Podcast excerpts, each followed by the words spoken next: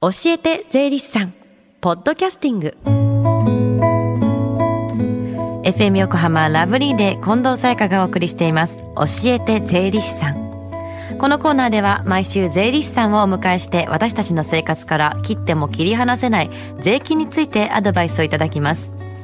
担当は東京地方税理士会平山紀美子さんです。よろしくお願いします。よろしくお願いいたします。先週は民法の相続などの見直しについてお話をいただきましたが今日はどういったお話なんですか？今日は財産管理についてお話しますね。はい。まあ最近あの65歳以上の高齢者4人に1人とかいう話ありますけれども、はいうん、これもまた若干伸びておりまして。超えましたね、はい、で、えまあ80歳以上の方も1000万人を超えて、うん、まあ主要国では、まあ、最高の割合というふうにね、うん、言われてるんですね。ですからまあ最近ではその高齢者を対象にした、まあ、就活とかエンディングノートというテーマでセミナーなどが行われているんですね、はい、で私は今日は、まあ、あえてえー、財産管理ということでお話ししたいと思います。はい、はい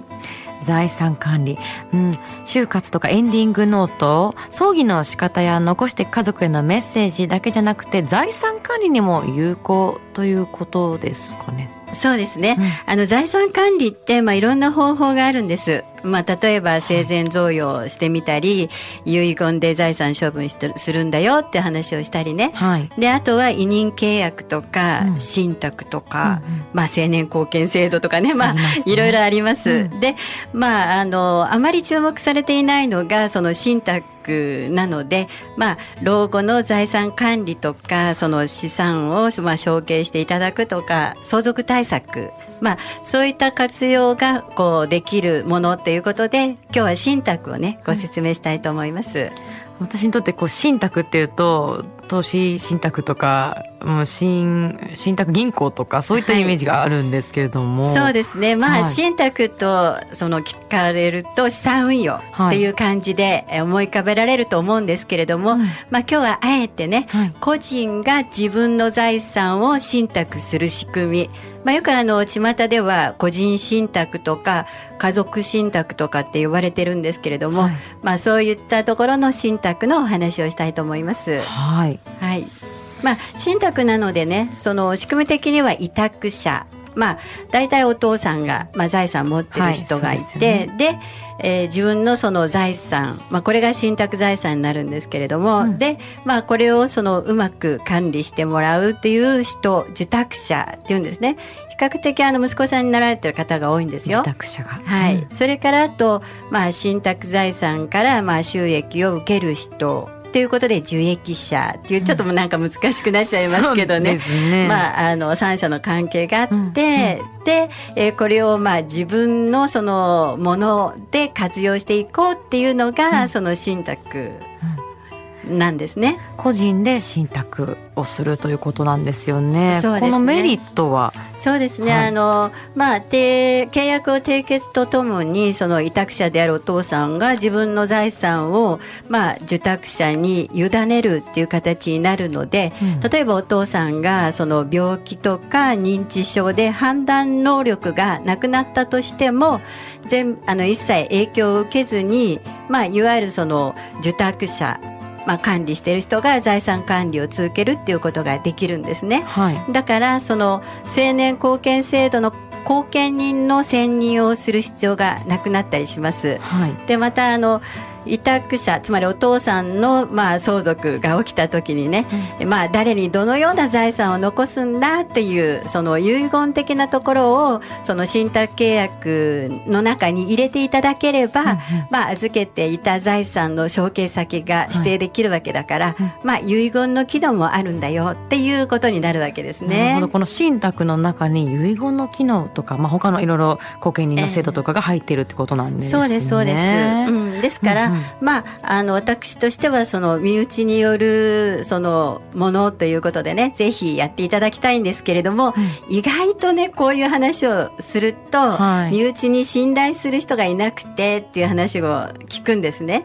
うん、でまあ私としてはそのまあ身内っていう範囲をちょっと広げていけば、はい。結構信頼できる方もいらっしゃると思うんですよ。うんですからぜひ活用していただきたいんですね。うんまあ信託銀行とか信託会社っていうところも当然やってるんですけれども、はい。これは業務行為になるので、うんうんまあ信託報酬とはかい。手数料かなりかかります。うんでまた信託業法等の枠内という制約もあるのではいかなり制約された形になるから、うんまあ私としては本当に身内による信託、うんぜひ検討してもらいたいと思います。なるほどビジネスだと手数料かかってしまうけど、うん個人でやったらどうですかっていうことですね。ですねはい。はい。今日は財産管理信託というテーマでお話しいただきました。この信託について税理士さんに聞いてみたいことがあるなんて方向けに、税務相談ができる場所がありましたら教えてください。はい。えー、保土ヶ谷支部の税務相談ですね。はい。毎月第2、第4土曜日で時間は午後1時から4時ということになっております。で、こちらの保土ヶ谷支部なんですけれども、電話相談のみとなっていますので、えー十分注意してくださいね。はい。ではお問い合わせの電話番号です。045-333-9009 045-333-9009ほどがや支部です。最後に教えて税理士さんは、ポッドキャスティングでもお聞きいただけます。FM 横浜のホームページ、または iTunes ストアから無料ダウンロードできますので、ぜひ、ポッドキャスティングでも聞いてみてください。番組 Facebook にもリンクを貼っておきます。この時間は税金について学ぶ教えて税理士さんでした。平山さんありがとうございましたあ。りがとうございました。Deep inside your ears still lingers on the fading sound of footsteps,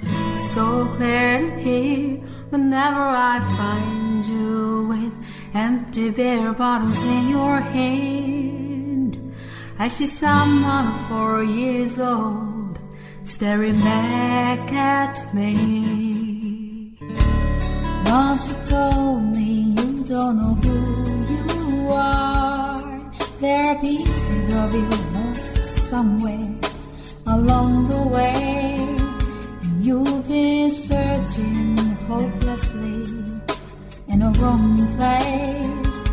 Cause they have always been with you from the very start. So many years you haven't been yourself.